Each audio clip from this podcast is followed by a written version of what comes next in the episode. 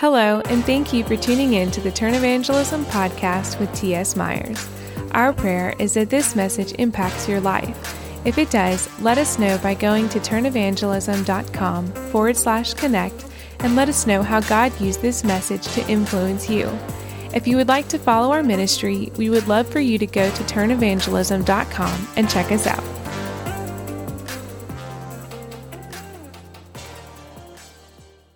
Going to be continuing tonight on the heels of last night as we continue through our study in the book of Titus together, okay? So you guys can get your Bibles ready by opening up there. But before we do that, before we continue in our time in the Word together, and before we continue worshiping with our ears, let's go before the Lord and lend our hearts to Him in a word of prayer. Lord, you are a good God, and we know that your presence is here because we are gathered in your name, Jesus Christ. And so we ask you to come into this place, and if there be any hard hearts here, that you would soften them, that you would convict them, that you would help them to see, God, the greatness of your plan for their lives and what you have for them that's better than they could ever ask for or imagine, God. I pray that you would help them, Jesus Christ, to see you more clearly. Help us to love you, God, with all of our hearts, like you've asked of us. Transform us and help us to be a good church together. We love you very much, God. We pray this in Jesus' name. Amen. So, I want to start off with a question How are you living your life? How you live reflects what has happened in your life. So, how are you living? And now, this is true of every single person in this room. How you live now is a reflection of what's happened in your past. Some of you have come in this room with hurt and pain in your heart. And if I were to look at you, you don't look like Jesus, you look like the hurt and pain you've gone through. For some of you in this room, you are living like Jesus. And so when I look at you, what I see is Christ. Maybe that's what I'd see is that relationship with Christ, the cleansing blood. How you live reflects what has happened in your life. Jesus even says, He who is forgiven much is going to love much. Tonight, I'm calling you to do the right thing to commit yourself to Jesus Christ and to submit yourself to Him as Lord. I'm calling you not to do the easy thing, but the right thing. I've found in my life, in my walk, not just with Christ, but in this world as a, as a human being, it's not easy. Let me not use that word, but it seems easy sometimes, easy enough, I guess, to just not do the wrong thing, right? To, to live your life in such a way that people think you're a good person. Maybe you're not greedy, you don't steal. You know, you never killed anybody. So generally, you're good at not doing the wrong thing. But, let me tell you, I don't care who you are in this room, it is hard to do the right thing. To passively just not do the wrong thing, okay, we can get by doing that. But when God calls you to take a step of faith, to get out of your chair and to walk forward, or to go talk to that person that you know is in sin, or to, to talk to your family members about Jesus, you're great with being a moral person, right? But then doing that right thing, that's hard. And it gets hard. But Jesus is here to strengthen you. When I was a kid, well, I was raised in a pastor's home. My whole entire life, my parents were teaching me the Bible, teaching me about Jesus. My dad started out in, well, he didn't start out in Virginia. I guess I started out in Virginia because that's where I was born, okay? And then when I was one year old, one years old, we moved out to uh, California, and my dad was a church planter. And there, as my dad was church planting and my parents were in ministry, I made a young decision. But I didn't really know the fullness of the decision I was making. I didn't really understand the gospel. And I don't want to bash anybody in here who did make a genuine decision when they were young. I'll just let you know. After I was older and I fully understood the gospel, I knew that when I was younger, I didn't get the gospel. You understand? So I was six years old. I made a young decision. And uh, later on, when I was 11 years old, I got baptized in the Pacific Ocean. Now, if there's a cool place for you to get baptized, it's the Pacific Ocean, okay? And so everyone around me thought I was saved. But then something happened, something radical. Is God's plan. My dad accepted a pastoring position in Miami, Florida. We drove all the way across the country, got to stop at the Alamo. I thought that was pretty cool. Drove all the way across country, and then we entered Miami. I remember I had Will Smith Miami playing on the, the soundtrack. I don't know if you remember that song. And then my brothers, being my brothers, we were a bunch of boys. My brothers started singing, Take Me Down to the Paradise City, where the grass is green and the girls are pretty. Okay? And we were in the Paradise City. We were in Miami, Florida. But you know what? God had a plan. When I was there, I, I was in a youth group. So youth group is something special. Send your kids to youth group. I was in a youth group, and the youth pastor, he started preaching. Well, one of the youth pastors started preaching. He said, You know about God like you know Michael Jordan. You can name the stats. You can, you can give the Bible verse from the Sunday school lesson. You went to Awanas, you know about him from a distance, but you don't know him like you know your father. And when that preacher said that, it's like the Lord spoke right to my heart. Because I started to think, do I know God this way? And I'm like, no. I know him from a distance. I know him like I know Sunday school verses. I went to Awanas. I don't know God that way. And when I realized I didn't know God in the way that the youth pastor was teaching about how to know God, and that the gospel Jesus dying on the cross for my sins, the whole point was for me to come into a relationship with God, okay? When I realized I didn't know God, I realized when that epiphany happened, oh my gosh, I'm not a Christian. And everyone thought I was a Christian, and I wanted to hold on to my old testimony. I mean, the Pacific Ocean, right? Come on. My dad was a pastor, my, my parents were in ministry. It would be something heavy to give that up, to do the right thing, and to follow Jesus. They had heard my testimony previously. I mean, I had a lot of weight in the game. I was a 13 year old kid, right? no, but that's how you're thinking when you're going through these things. There's a lot of pressure. And I remember I was listening to a sermon by Greg Laurie, he's a famous evangelist, called Immortality. And he talked about how you spend eternity in one of two places, either heaven or hell. But the way he described hell, it finally clicked for me. He said, Hell is eternal separation from God. And I started to think about what eternity meant. And I started to think in my mind, okay, let's see, the furthest out I can go in my mind and think about eternity.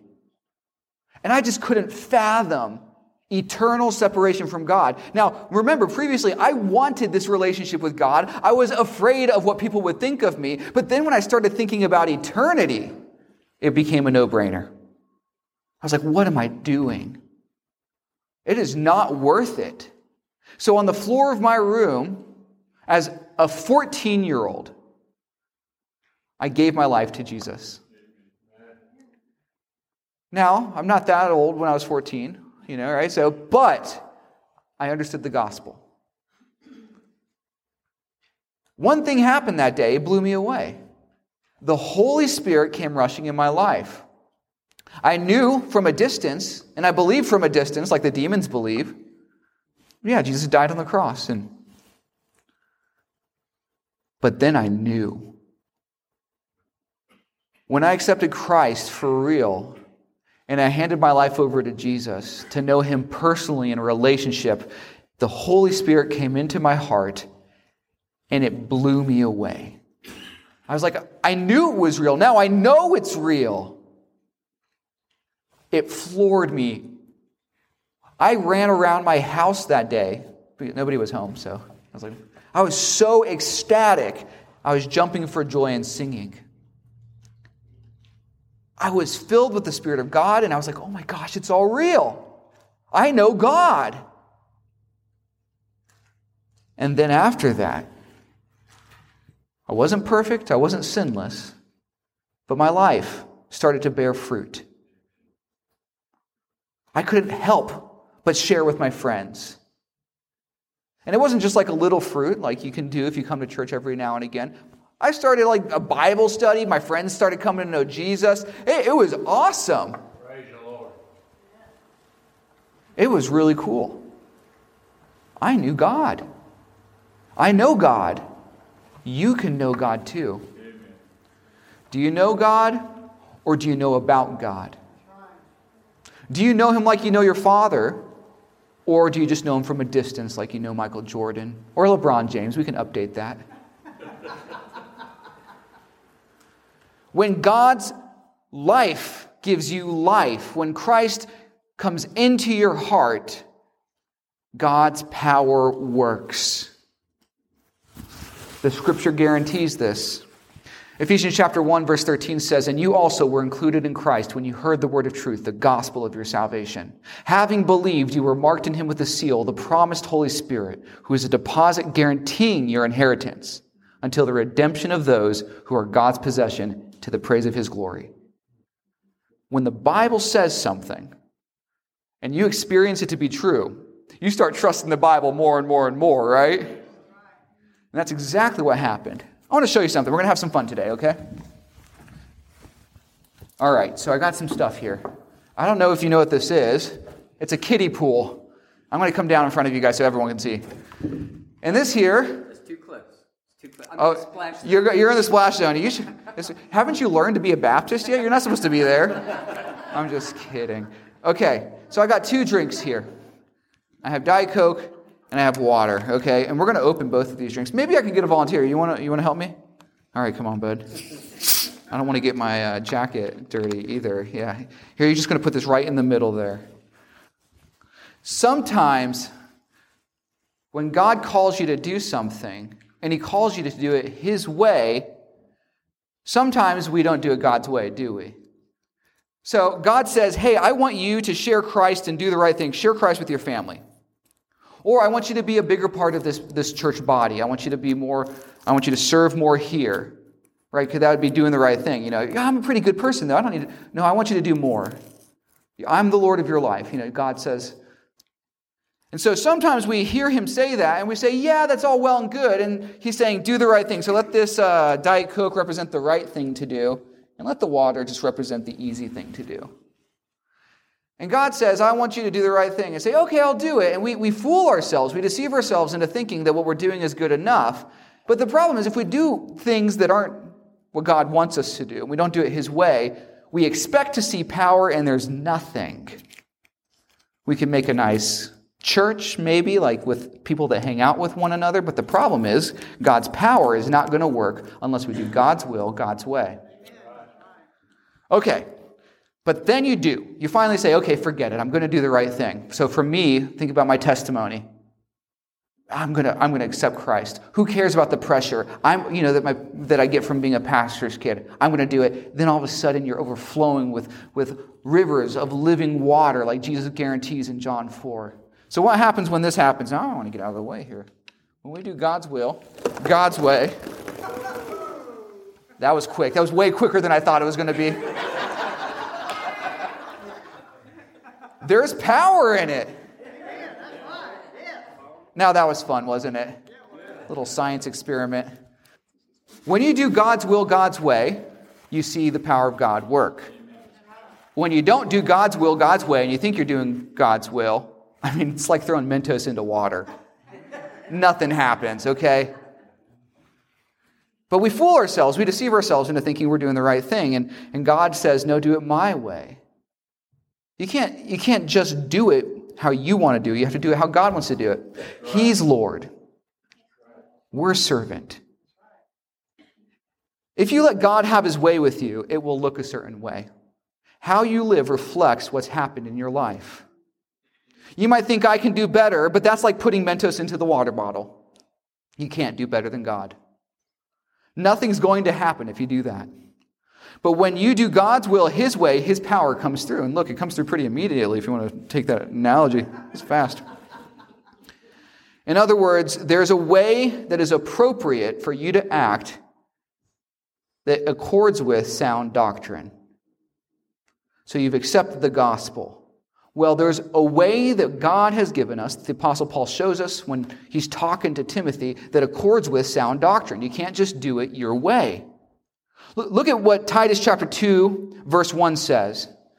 He's saying, let's get that Baptist air conditioning going. Come on, open up those Bibles. I want to hear those pages flapping. There you go. I like it. Music. Titus chapter 2, verse 1. Look at how Paul opens his letter to Titus. He says, You, however, must teach what is appropriate to sound doctrine. So that means there's certain behaviors that women, men, older women, younger women shouldn't be doing that is inappropriate to sound doctrine that doesn't reflect how God wants us to look as a church. And when we don't do God's will God's way, we don't see the power of God work. You, however, must teach or speak what is appropriate or consistent with sound doctrine. Paul gives orders for different age groups, then, that we're going to see here in this chapter. And first, Paul addresses older men and older women. The way that's appropriate to sound doctrine for older men and women is this Titus chapter 2, verse 2. Teach the older men to be temperate, to be sober, worthy of respect or honorable, to be self controlled and sound in faith, in love, and in endurance. Older men, you have a responsibility to live your life in such a way that accords with sound doctrine in such a way that shows that you actually believe the gospel. All right, let's see. Keep going. Verse 3. Likewise, teach older women to be reverent in the way they live, not to be slanderers, that's spreading lies, or addicted to much wine, but to teach what is good. Then they can urge the younger women to love their husbands and their children to be self controlled and pure, to be busy at home, and to be kind, and to be subject to their husbands, so that no one will malign the word of God. Notice that last verse.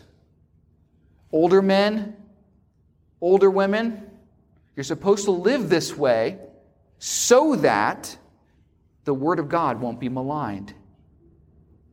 Oh, if I live this way, people are going to think I'm backwards. Who, who lives this way? This is how God's word has set out for us to live. We need to follow it. Do you want to please the culture or do you want to please God? That last verse, so that no one will malign the word of God. When we listen and obey God, God's word is honored. You are honoring it by not opening it up to needless controversy. When we don't listen, it's opened up to be maligned. Husbands, if you have an unbelieving wife, you're going you're going to help win her to Jesus by loving her unconditionally. Wives, if you have an unbelieving husband, you're going to win your husband to Christ by, by listening and being respectful to him. Oh, but he doesn't deserve it, okay? Your mission is bigger than your comfort. We're supposed to love one another. Jesus laid down his life for us. Can we not lay down our life for our own families? Are you honoring God's word by the way that you are living your life? Older men, are you temperate and honorable? Older women, are you reverent, teaching young women to respect the household as God has set it up? So, I heard a story from Skip Heitzig. He's a preacher out in Albuquerque, New Mexico. He was talking about a county commissioner in Pittsburgh named Pete Flaherty.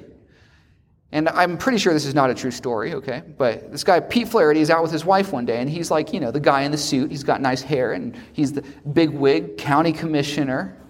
And he's walking on a job construction site, and all of a sudden, out of the uh, job construction site comes a man and says to Pete Flaherty's wife, Nancy, do you remember me? And Nancy blushes He's like, Nancy, it's me. We dated back in high school. And Nancy's like, oh, that's sweet, you know, and she blushes and gives her regards, and they walk away. And Pete Flaherty looks over at Nancy and says to her, If you would have married that guy, could you believe it? You would have been married to a construction worker. And then Nancy looks at her husband and says, No, if I would have married him, he would have been county commissioner, okay? The love of a wife can make a husband bloom. When you walk like God wants, people don't malign God's word, they respect it. Some will honor it. Your life becomes a testimony. You see how powerful testimonies can, can work. People start to look at you and they start to see Jesus. Why do it God's way? Why do it His way? Well, because our goal is to show people God and not ourselves. Are you a Christian or are you about yourself? What is, who's the God in your life? Be a Christian if you're going to be a Christian. We're supposed to be showing God to other people. God's word strengthens your character so that when people see you, they see Jesus. Are you getting in the way of Christ showing through you? Did this message draw you closer to God, or did you trust Christ as your Lord and Savior today? We want to hear about it. Let us know by going to turnevangelism.com forward slash connect and fill out the form at the bottom of the page and tell us what God did in your life through this message. Also, if you would like to bring T.S. Myers out to do ministry with your church or organization, send us a message on our website, turnevangelism.com. Thank you for joining us for this message from Turn Evangelism with T.S. Myers.